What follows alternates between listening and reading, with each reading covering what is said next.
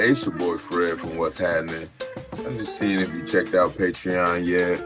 Ad free podcasts, full video episodes, unedited content, exclusive merchandise discounts, early access to merchandise, vote, partake in community polls, and inspire content, access private chat, and minimum one bonus episode. What you waiting for? Tap in on Patreon.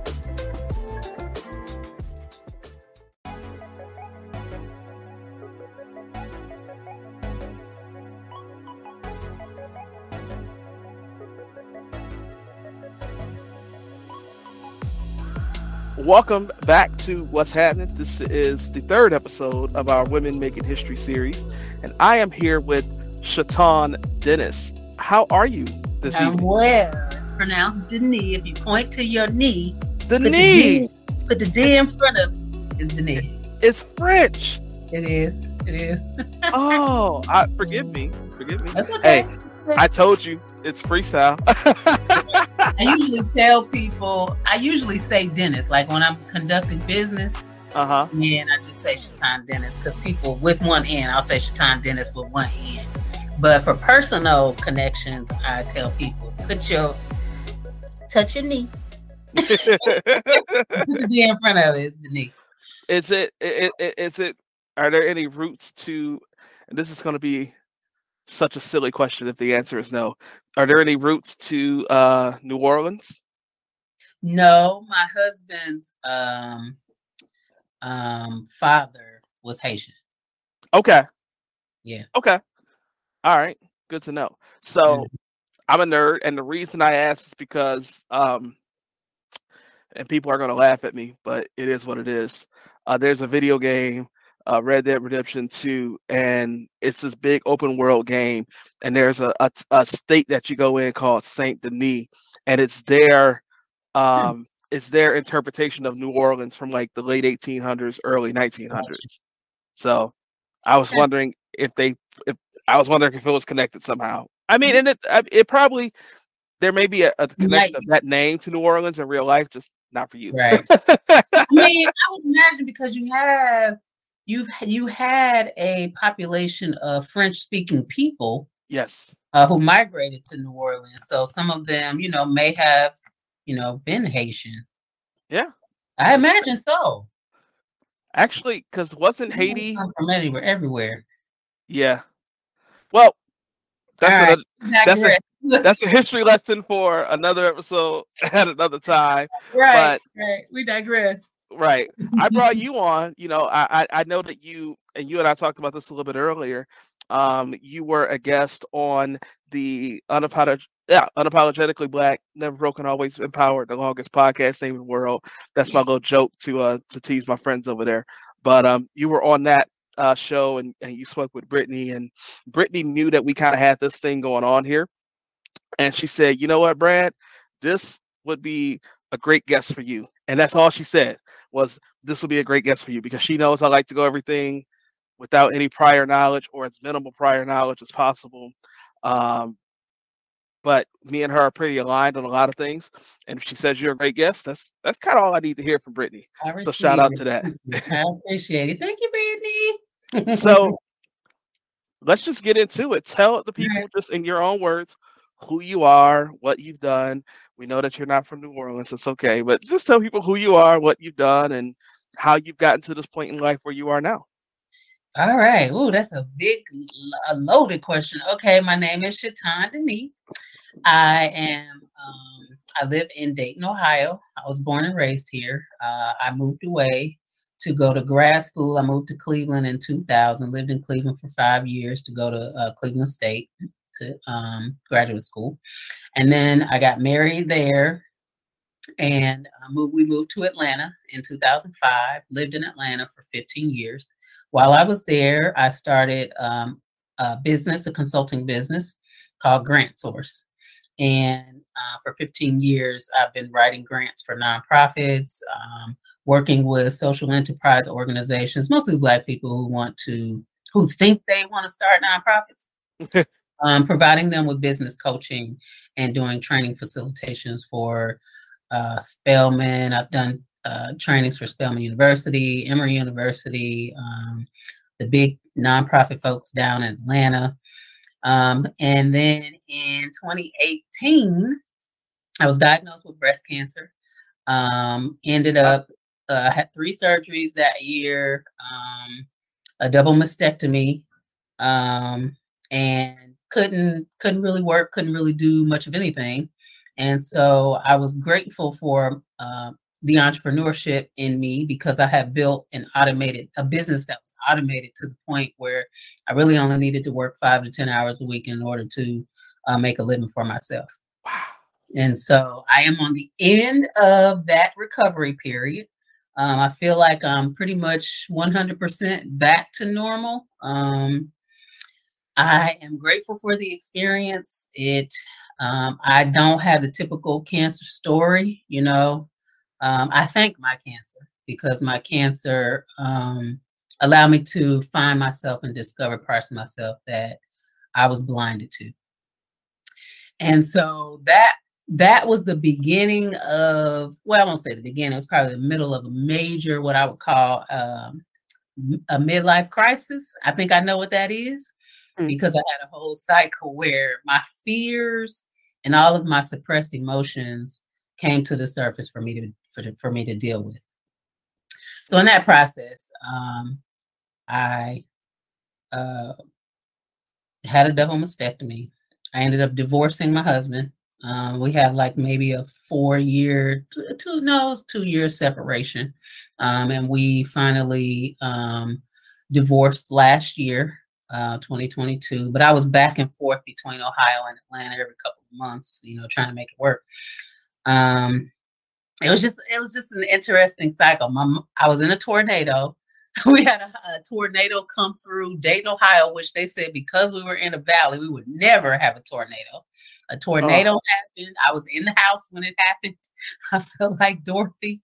Um, my mom OD'd on um, fentanyl. You know, you hear those stories about that happening. Yeah. That happened to my mother in 2019. Um, it was just one challenge after another, right? With my health personally, with my relationships, with my family. It was just one thing after another. And so now I can honestly say that I am clear.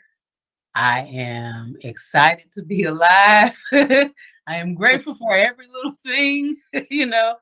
Um, and so now that I'm back here in Dayton full time, I never would have thought I would be back in my hometown.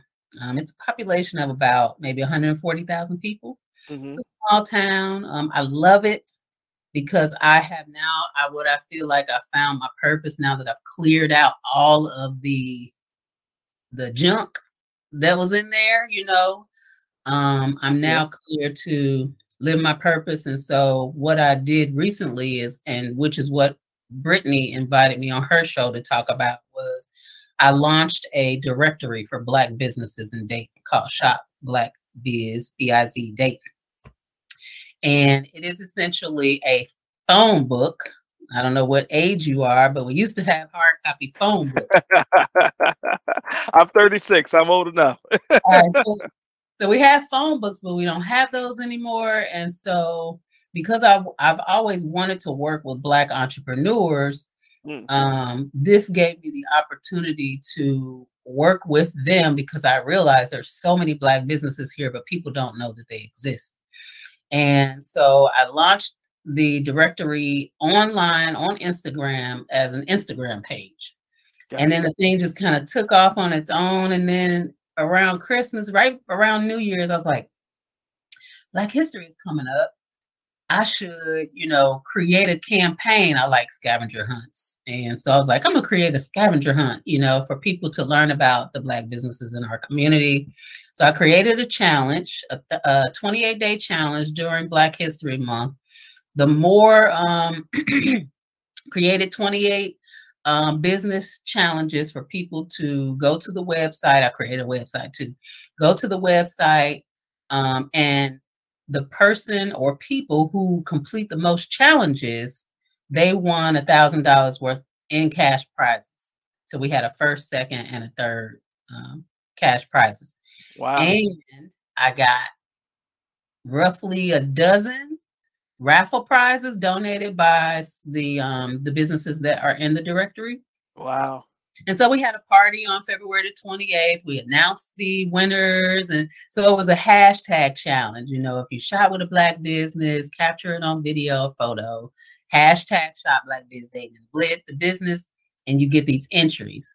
And so we put all of the names of people who participated. We drew and, you know, just had a party February 28th. So we now have about 160 businesses in the directory. And um, unfortunately, I was unable to track. I was unable to track the traffic because my um, website host did not track traffic in Ohio, which was mm. unfortunate because I did a whole radio campaign. I had um, been in the newspapers. I was on the morning show here, podcast. Uh, Spectrum gave me a $7,500 grant for TV commercials. Like, wow.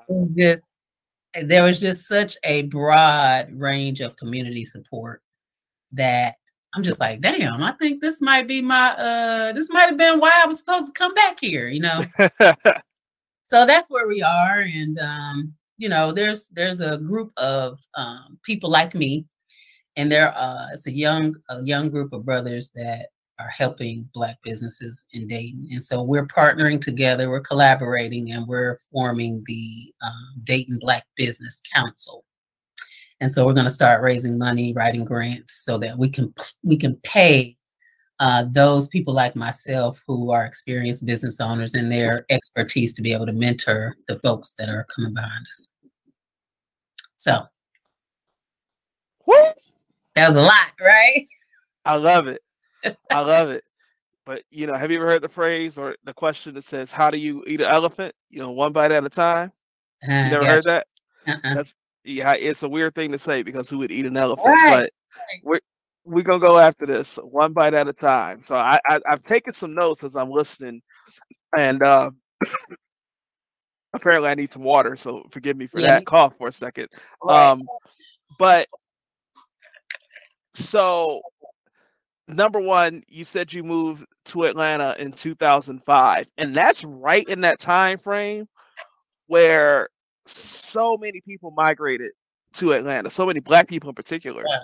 migrated to Atlanta. It seemed like from 2004 to like 2010, just yeah, so man. many. Like, like everybody knows somebody that moved to Atlanta. If not, you moved to Atlanta. One of the two.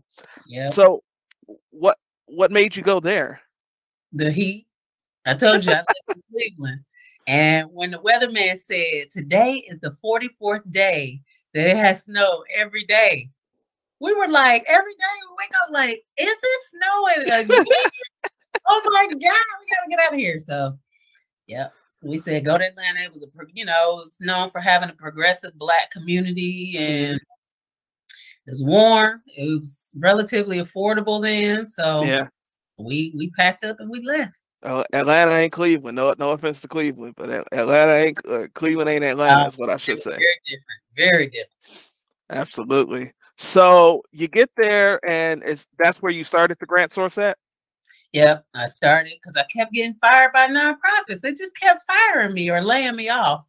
And then my husband's like, you know, just start your, you know, why don't you start grant writing? Because that's what I would do for them. And I was just like, oh my gosh, I never thought about it. And I had tried 10 other businesses before that that didn't work. And then when he said that, I did that and it took off. And I'm still doing it to this day. That was 2007. And, and it's so funny that how this is working out is that our last two guests for this series, uh, they're both founders and directors of nonprofits. Oh, really? And and grant writing is a, is a is a big piece to that. So we're accidentally making this flow in like a whole yeah. like the whole like thing there. Um, so y- there's just so much there. You know, you said you kept getting fired for various reasons. Um, you said you've also tried other businesses and they just right. for one reason or another didn't didn't pan out. Um, what what made you what made you want to continue when things weren't working out because you know a lot of people man let me just go ahead and get this little job i got this degree i got a master's degree let me just go to get a job that's gonna pay me a comfortable salary with some benefits and work there until I can until I die. Right. What, That what ain't me. okay. That ain't me. Let's talk about that. Reason the reason I kept getting fired is because I would tell them people, you don't own me. I used word slave a couple times. They're like, okay, this is not this is not gonna work out. And I'm like, Ooh. you're right.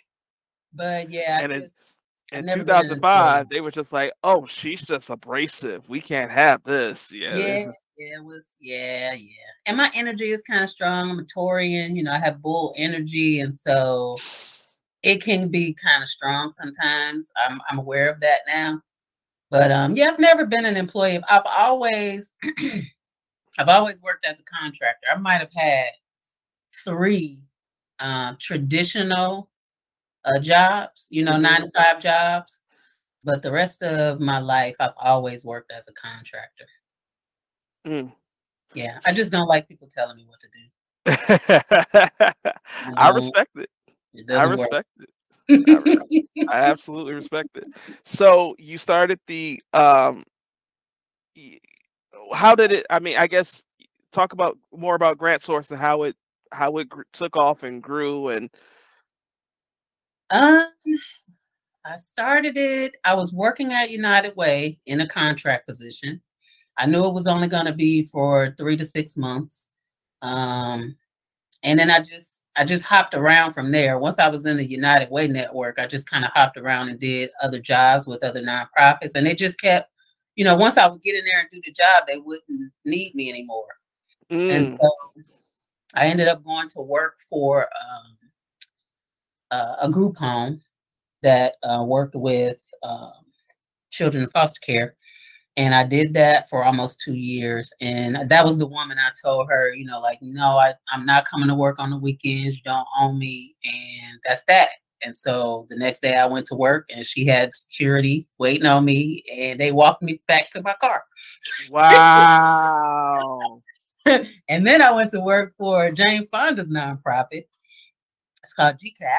And, you know, they recruited me. Oh, we'll let you work from home because we were about 26 miles from the city, which in Atlanta back then was an hour easy. Mm, So, um, you know, I was just getting tired of that drive every day and um, just having very little time to myself. And so, you know, I told them I want to be able to work from home at least one day a week. They said, okay, but it was different once they actually hired me. They never allowed me to work from home. And Mm. then um, they ended up firing me too. mm. And so from there, um, you know, I was working my business on the weekends. And from there, I just, because it was a wrongful termination, I got unemployment. And Okay. then the recession, remember the 2007 recession, Yes. hmm Congress extended unemployment for an additional six months. So I got unemployment for an entire year. So I would Wow. bill my unemployment. I would work my business, consolidate my hours to one week, and I would bill unemployment for three weeks out of the month.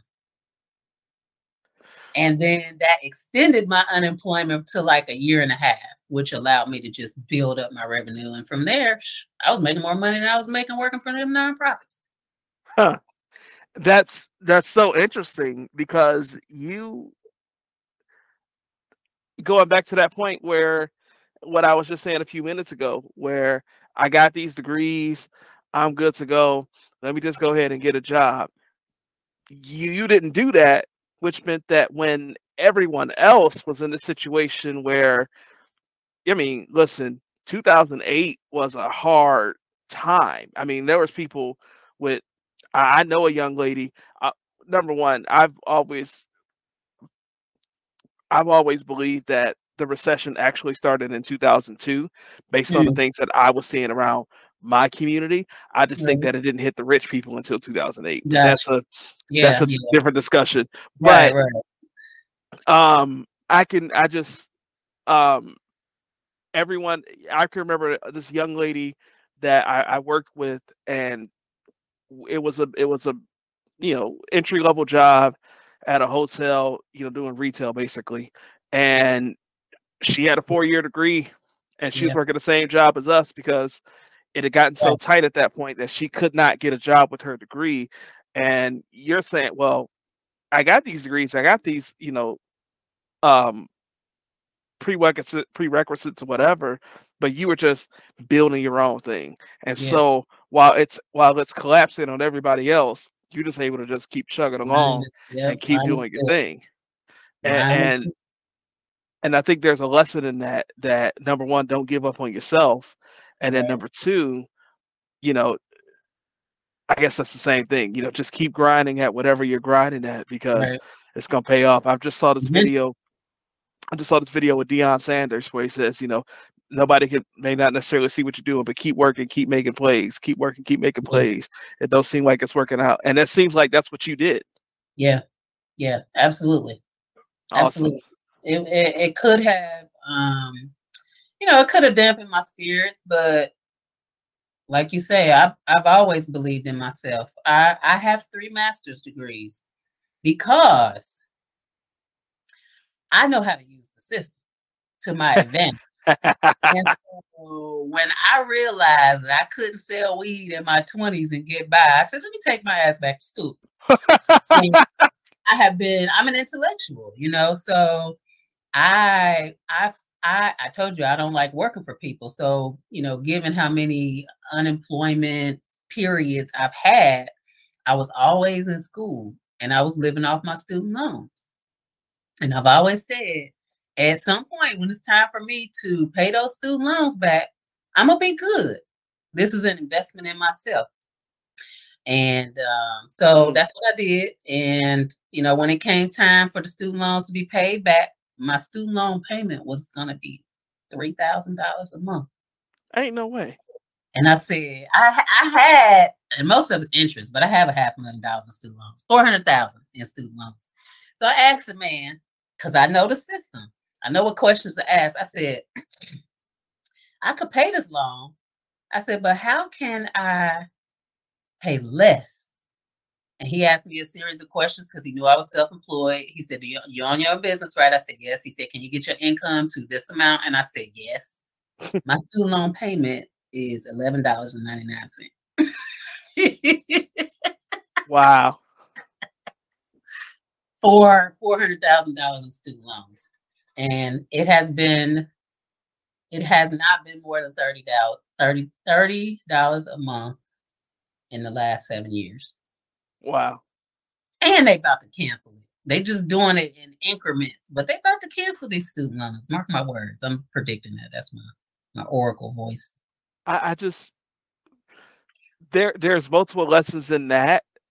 I don't have student loans. I went to college for one semester on a on for free because we were poor. But um so but I empathize with the people that are buried under that student loan debt and just knowing uh, like you said knowing what questions to ask to I mean a $12 payment they may as well just leave you alone at that point in the first place anyway. But- also the fact that like that someone could have hundreds of thousands of dollars that's a different topic. Let me not go there. It, it, uh, let me let me leave that we, alone. can do, we can do a separate. We can do a separate session on uh, how to navigate the student loan uh, system. If you ain't scared of it, you can use that thing to your benefit, but you There can't be afraid of it. Can't be afraid of it. But that, I mean, I was talking about Donald Trump earlier today. Like bankruptcy, it was created. They like the rich and wealthy people spend billions, billions of dollars lobbying to create laws that benefit them. And so Say that thing. is one of those laws. Like Donald is a master at it. Don't be afraid to file for bankruptcy. You got to be brave now. Have a plan. But if it don't work out, file bankruptcy. That's what the system was created to do. But people, oh, I don't want debt. I don't want this. Debt, if you uh, Warren Buffett will tell you, it's wealthy people don't use their own money. They use other people's money. That is one of the keys to becoming wealthy is you can't be afraid of debt. You can't be afraid of credit because that's how you fund your business ventures. If you want to make it big enough, you know. So that's what I have done. That was my intention. I'm funding my business venture with my student loans, and I'm buying myself time until my big break comes. And that's where I'm at right now. So you built the grant source, and um, if my timeline is correct, it sounds like it, it was, it was and is successful. Um, you know, for a long time. You said it got to the point where you only needed to work five to 10 hours a week to just make it continue to flow at that point. Um, I would love for you to give our listeners, especially those that are aspiring entrepreneurs, at the beginning, what kind of hours were you putting into it? Uh, 10 to 12 every day. I did that probably for the first five years. Mm. Yeah, I worked 10 to 12 hours easily. I was up at the crack of dawn. I'd get up, get dressed. Uh, even though I didn't have to leave the house, I would get up, get dressed, go to my office, and grind it out. Mm-hmm. And um, so I built uh, my website to function like a consultant. Um, I would get the same questions over and over again about grants. Everybody, everybody has questions about grants, right? Ooh, they hear me say I'm a grant writer. Ooh, mm-hmm. that's the initial question. I need a grant, you know, but most people don't understand what grants are, right? So I built my website for people to go there to be able to ask those questions. I would, I created videos. This is be, even before my God. I, it's so easy to create videos now. Like back then, all we had was Camtasia. and it took me hours to make these videos and edit them and put them on YouTube and upload them to my website. So I just basically created an Autobot of myself to answer all of the questions that people often ask me. Mm-hmm. I send people to my website. I had an automated scheduler. I did free consultations one day a week. You go on, you book your appointments. My coaching sessions, you booked, you paid for them, you booked your appointment, and um, those were automated. Uh, everything was automated. And so um, I did my own search engine optimization. I wrote dozens of articles, submitted them to the online um, article uh, uh, websites, um, my keywords. Like I did everything myself. Everything was done manually. Um, now, in this stage, as I'm scaling up Grant Source, I'm delegating everything.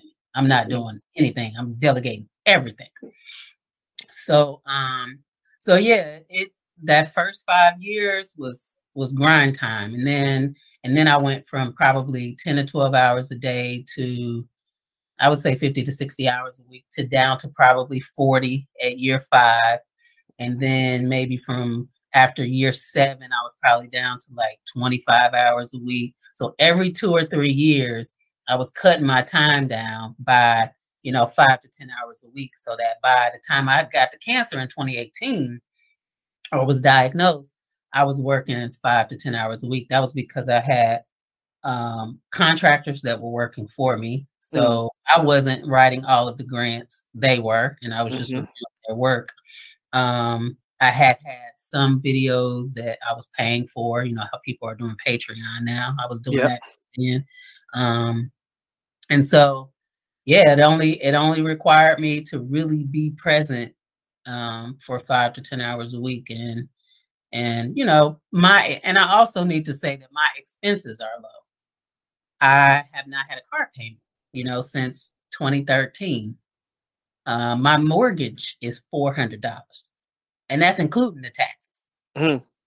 so you know, my insurance, my health insurance is eight hundred dollars a month. That's the that's the biggest bill that I have. So all of my bills together is probably fifteen hundred dollars. I charge four hundred dollars an hour. So five hours, I can make everything I need in five yes, hours. Lord, yes, Lord, yes, Lord. but so, yeah. but it took a grind to get there. That's the important part. I don't want mm-hmm. people to think they can just go start. A, I mean, you can, but you, you got to work to get there. But now that is that's yeah. absolutely amazing. Um, and, and, it sounds like it just it, it all kind of worked out to where it got to that point where it was minimal effort for you because you had to you know go through that experience and i think i think it's pretty safe to say that everybody knows someone uh, if not themselves that's had to deal with with cancer and i'm sure it was scary. I'm sure it was hard on your body. Um, I, will let you say as much or as little about that as you want. It was the most blessed experience i've ever had. It was I didn't have, like I said, I didn't have the typical cancer experience. I had um it was a time for me to sit down and allow people, because I'm a giver. And mm. so it allowed me the time to sit down and allow people to give back to me.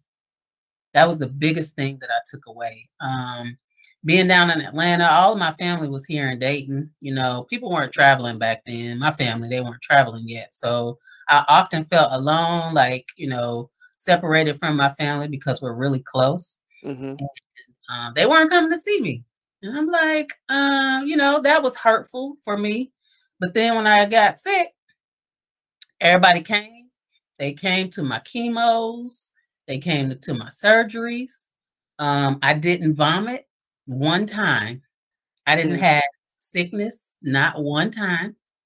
I had the most amazing team of doctors. They were all women of color.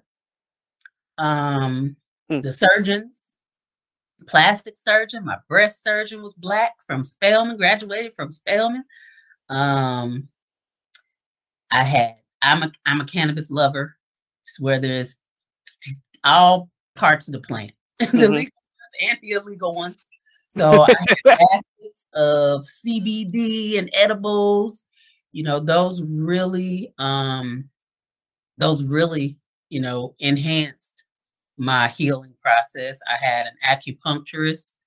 Um, the cancer treatment center that I was at, they gave us free um, massages every week. Wow. The nurses who did my chemo, set up my chemo, they were cute. They were black girls with cute glasses and fancy outfits. The view of the Atlanta skyline was amazing. Every, you know, every chemo.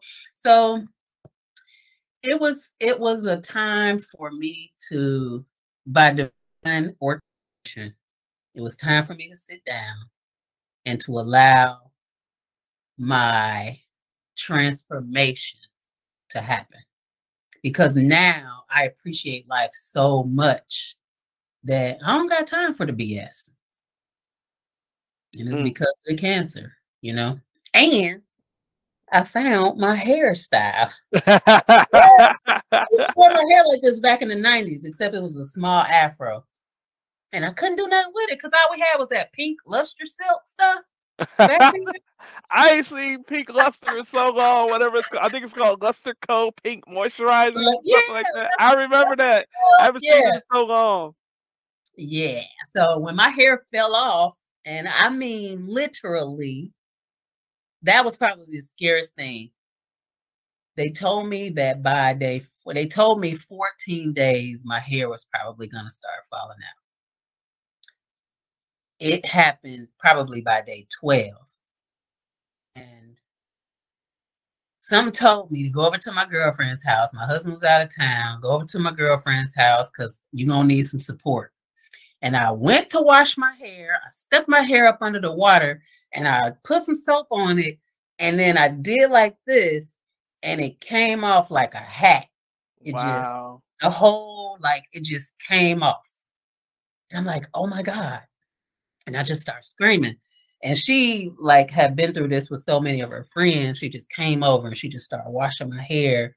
And then at the end, afterwards, it was just like I just had like bald spot patches with little strings like on like cartoons. Mm-hmm. like, that was probably the most traumatic part of it. And um, I called one of my girlfriends who had had uh, the experience a couple years before, and she's just like, "All right, meet me at um, the, a young lady, a hairstyle. She's like, meet me there tomorrow at nine. We're gonna shave you off."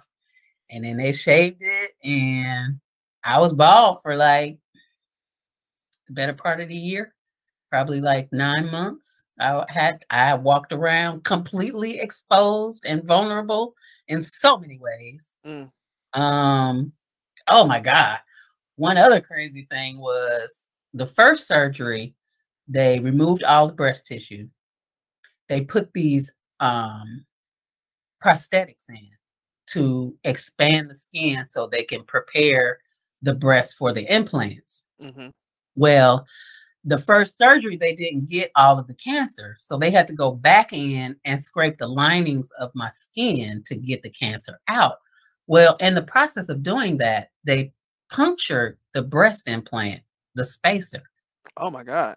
So, lo and behold, after I take the bandages off, one of my breasts is completely flat with this little little thing, and then one of them is full. So I had to go to my breast surgeon, my my um my uh the plastic surgeon hmm every two weeks for them to stick a needle this long into my breast to inject it with the liquid so that my skin would not heal back together on top of this prosthetic thing.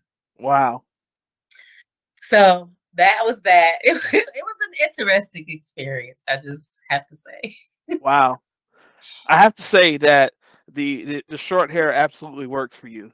I, I have you. to say that. Um, and it, it it really comes off. I don't know how I want to say this. The fact that you are able to appreciate that experience is remarkable. I guess that's the word I want to use. It's just I I I didn't I don't I think I hope I'm making sense. I, the people Yeah, that listen, yeah, I appreciate that. Yeah. the people that listen to me enough, they they know what I'm trying to say, and I just can't effectively say it. Yeah. So, um, and, and you talked about being a giver. So you, you're working in, in in nonprofit. You have to take a minute to you know go through you know, everything that you're going through, and then now not only are you still you, you've got the grant source kind of humming, but now you've got the uh the shop Black Biz uh right. directory. What what was your what was your motivation for that? Um, I volunteer at a local incubator, the Greater West Dayton Incubator. Um, I just, I when coming back here, I wanted to figure out how I could use my skill sets because I've helped raise. Before I got back here, I had helped my clients raise eighteen million dollars in Atlanta, and I've always said, "What if I could do that for my people, meaning Black people?" Right, right. And so it's like, okay, now that I'm back, this town is so small compared to Atlanta, you know. Yes. It's like, okay, well, what can I do here? It's like I'm excited because it's a playground. And then I discovered the Greater West Dayton Incubator and the director there. She's a young black girl. She told me her vision and wanted to help black businesses. And I'm like, I'm with it. So I've been volunteering there. And so we created these um, business clinics twice a month where people just off the street, they come in and we help them with their businesses. And um, so from there, uh, I just interacted with so many of them and like, dang, don't nobody know about y'all. We need a phone book, you know, we need a directory for black businesses. And um, I was like, well, if ain't nobody else gonna do it, I will. And that's what had happened. you know, it, it, it's so funny because um, I I follow uh, Phil Lewis. He's just a you know media guy. Um, and I follow him on Twitter. And uh, maybe three months ago, he posted this link. It was uh, he's a Detroit native, and he posted this link of every. It was every um, black owned media company, whether it was like a radio Mhm. station or uh, Mm. or you know a magazine, something like that. There was this directory that somebody had built for Michigan. There was just all the black media owned in Michigan. And then I was literally just thinking about this like maybe three days ago. And again, I did not know what Shop Black Biz was. Gotcha. Um, but I was just thinking like, man, I wonder if there's like a directory for black businesses in Detroit. Literally, probably two, three days ago, while I was driving to work, it was just in my head on the drive. And so that's just funny that I'm interviewing you today to, to find that out. So you realize that there's a need uh, uh, for exposure, and yeah. you say, "I'm just gonna just I'm just gonna do it. I'm just gonna yeah. get it started myself." So, how did you did you just kind of put together your how, how did you do it? I just I had made a commitment to myself that I wanted to shop more with black businesses, spend more of my money. I'm all about economic development, com- community dollar circulation. I know the importance of that. One of my master's degrees is urban planning. So I had already made the personal commitment. So when I would go to a black business, I take out my phone and then promote them on my social media. And I'm like, this is actually kind of fun because I have been out of the tech space for so long. I'm like, I want to learn how to use my social media, make these videos. I see all these fancy videos. I want to learn how to do that. So I said, I'm going to let these people be my muse. And so I started it as an Instagram page, and I would just take people's content and repost it on the Shop Black Biz Dayton page. Got and then it. I created the highlights are the shopping categories. So they're based the highlights are basically just commercials, shopping categories with commercials for all of the businesses that are on the Instagram that I could find. And uh, then I created the website, and um, that's when in February I had the challenge. So to promote it, you know, it was list your business on Shop Black Biz Dayton. You know, we got a directory now. Go on, list your business and um, I made it free until February 28th. It's no longer free. So now I'm going to charge, um, starting off $25 a year, which still isn't bad. Wow. So it'll cover the infrastructure, you know, because I want to make it affordable for people. But at the same time, you know, I funded the initial investment. So now it's going to have to start paying for itself. Mm-hmm. And ultimately, you know, I see it as a replicable model that other small places can use uh, to start their own directories. And then also, I see it as a, what do I want to call it, um, a database, if you will. Yeah. Of Black businesses, because there are so many corporations with diversity initiatives. They're looking to do business with Black people. Mm-hmm. So we got them all right here. You know, just come. One of um, the, a young lady, she's a vegan chef locally and uh, the Dayton Daily News contacted her. They said they found her in the directory. So I wanted to be a place where people who are looking for Black businesses to whether it be event planners or accountants or you know to fulfill their whatever diversity quotas they have this is a place where you can come and find who you need. Right. That's awesome. And and it's so interesting because so for a long time I worked in the wireless business, and you know, towards the last uh, year to year and a half of my time working in the cell phone business, we really made a focus on going after small business accounts mm-hmm. because I think the number is like 80% of the businesses in the United States are a small business. Yeah. And employees. Yeah. And, and they're so and there was just a lot of opportunity for us to use that to to find new sales opportunities. Right. But yes, those businesses exist for you know support and resources as well. So you know having an, an opportunity to one thing I've been personally frustrated about for the last yeah, two years or so that I've been thinking about is that I really want to see black businesses that that don't have anything to do with hair, nails, or food. Not criticizing what yeah. that is, but. We need to know more black doctors. The the guest that I had last week, um, she's a black doctor, and mm-hmm. I was telling her that she's the, the first black female doctor that I've ever met. Um, gotcha. You know uh, that that there's there's so much more that we can do besides you know, feeding ourselves yeah. and, and, and making ourselves look good. There, there's so much more that we can do that I wish you saw more of it. And so something like what you're doing, yeah, is an opportunity to highlight that. And you're just talking about just in in, in Dayton or the greater yeah. Dayton area, essentially. Yeah, yeah, basically greater Dayton area. Yeah, yeah. And, and, and surprised we have like we've got like a handful of black art galleries, black owned art galleries that people wow. didn't know about. You know, I mean, it's some of everybody, HVAC people. I mean, it's it's it's amazing. Like you say, we don't we only see the shea butter people, the food vendors, you know, those typical the entertainers. We only typically see those, but doing this directory, like we see that we can pretty much satisfy all of our needs in the community. We don't have to go outside of our community really to purchase anything.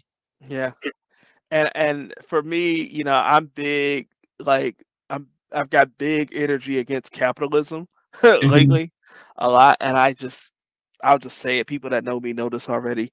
I hate the idea of shopping on Amazon. Mm. Absolutely hate it because what you're talking about how how money circulates and things of that nature, yeah. and, and I just man, once we just if you just keep shopping at Amazon because it's easier, you keep shopping at Walmart because it's easier, and this is why we don't have you know locally owned grocery stores in the cities like we used to. Like I think back to you know the area that I grew up in in the city of Detroit, you know where there used to be local owned grocery stores, and now they're Family Dollars and Dollar Generals. Yeah, yeah. I, and that's not yeah. a grocery store. That's a whole yeah. nother discussion. See, I'm, right, I'm right. on one tonight. I am on one tonight.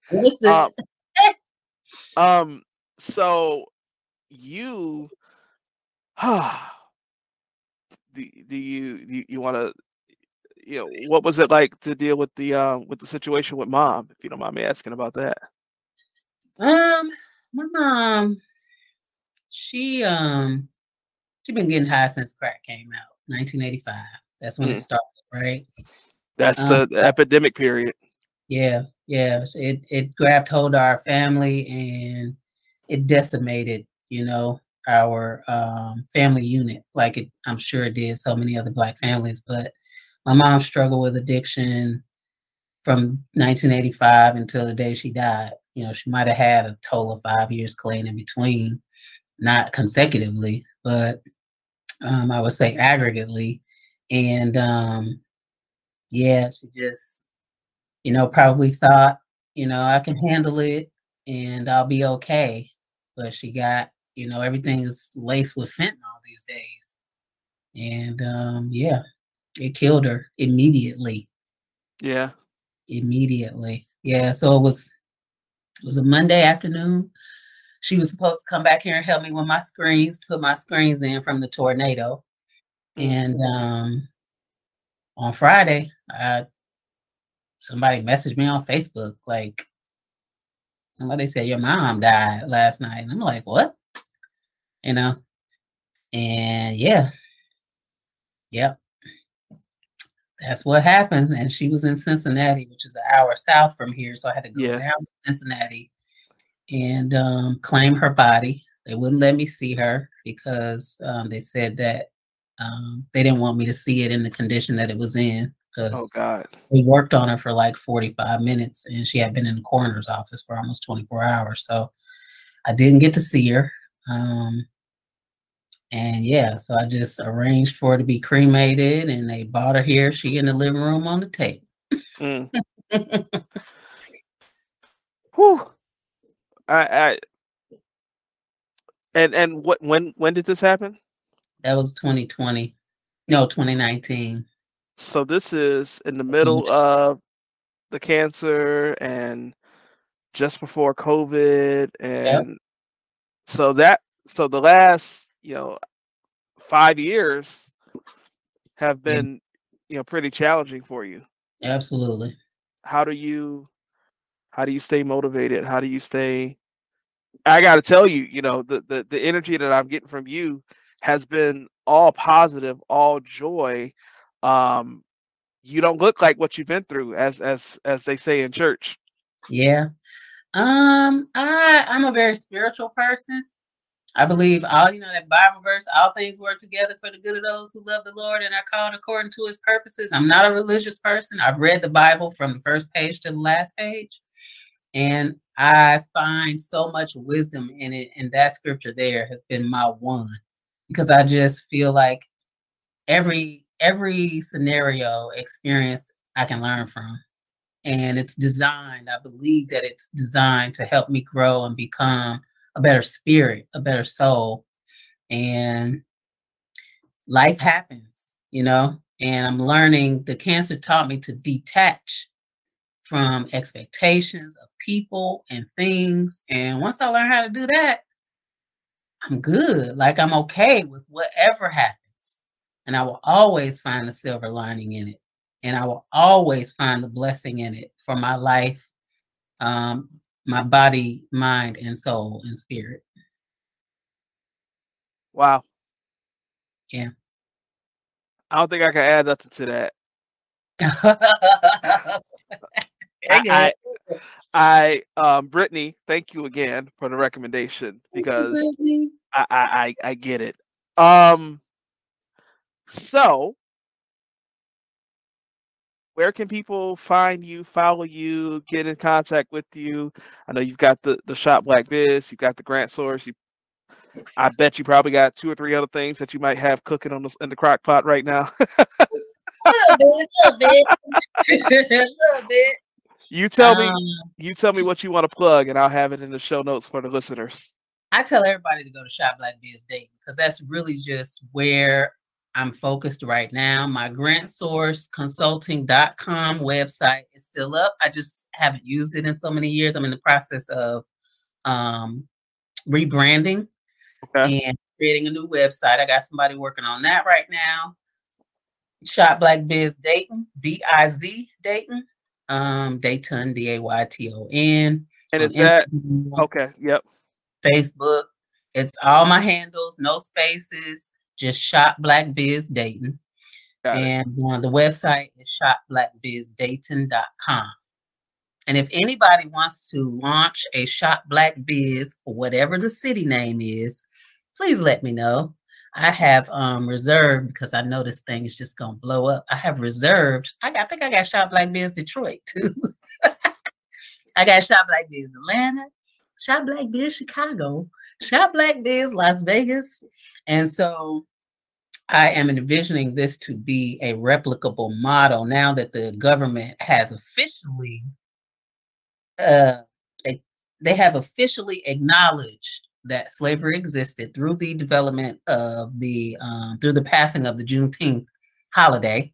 hmm We are going to see. We're already seeing a, I mean, an overflow, an infinite amount of resources that are going to be given to Black people. And right now it's coming in the form of business dollars, access to capital. Where previously our neighborhoods um, are weak and our businesses are not competitive because we haven't been able to access capital. hmm Um, so now that capital is being made available. So I'm just encouraging as many people as possible to organize, get your paperwork in order so you can get some of this money. I love it. I love it. And and for those that are going through various situations, whether it be health, family, business, if you got to leave one one last thing to encourage them, what what what would you say? It would be self care is paramount. Choose yourself first. Put your life vest on before you try to put somebody else's life vest on. Self care. Love on yourself. Hug yourself every morning. Kiss your. Mm, mm, mm. This is me. I used to go to the grocery store and I just like, oh, Chataun, I love you so much. oh Yes. goodness. Self care. Be gentle with yourself. There's so much going on in the world. You know, just you know, limit the amount of negative self talk. Love yourself. Be graceful with yourself. Be gentle with yourself, and trust yourself. Listen to your intuition. Follow its guidance because it will lead you to the best life that you can possibly have. I ain't got nothing else, y'all. Y'all check the show notes. Follow her follow us if you're not following our show yet. What's happening on all platforms? Yeah. Um, if you feel as though we've earned it, please leave us a five star rating and a review wherever you get your podcast and share the show with a friend. Please share this episode with a friend because this was amazing. Chataun, thank you. Thank you. So, so much. And uh, also, shout out to Fred. You guys have noticed by now that Fred is not here. It's just me kind of running solo. But um, if Fred was here, he would say, Peace. Fred, I'll catch you on the next go round. Thank you.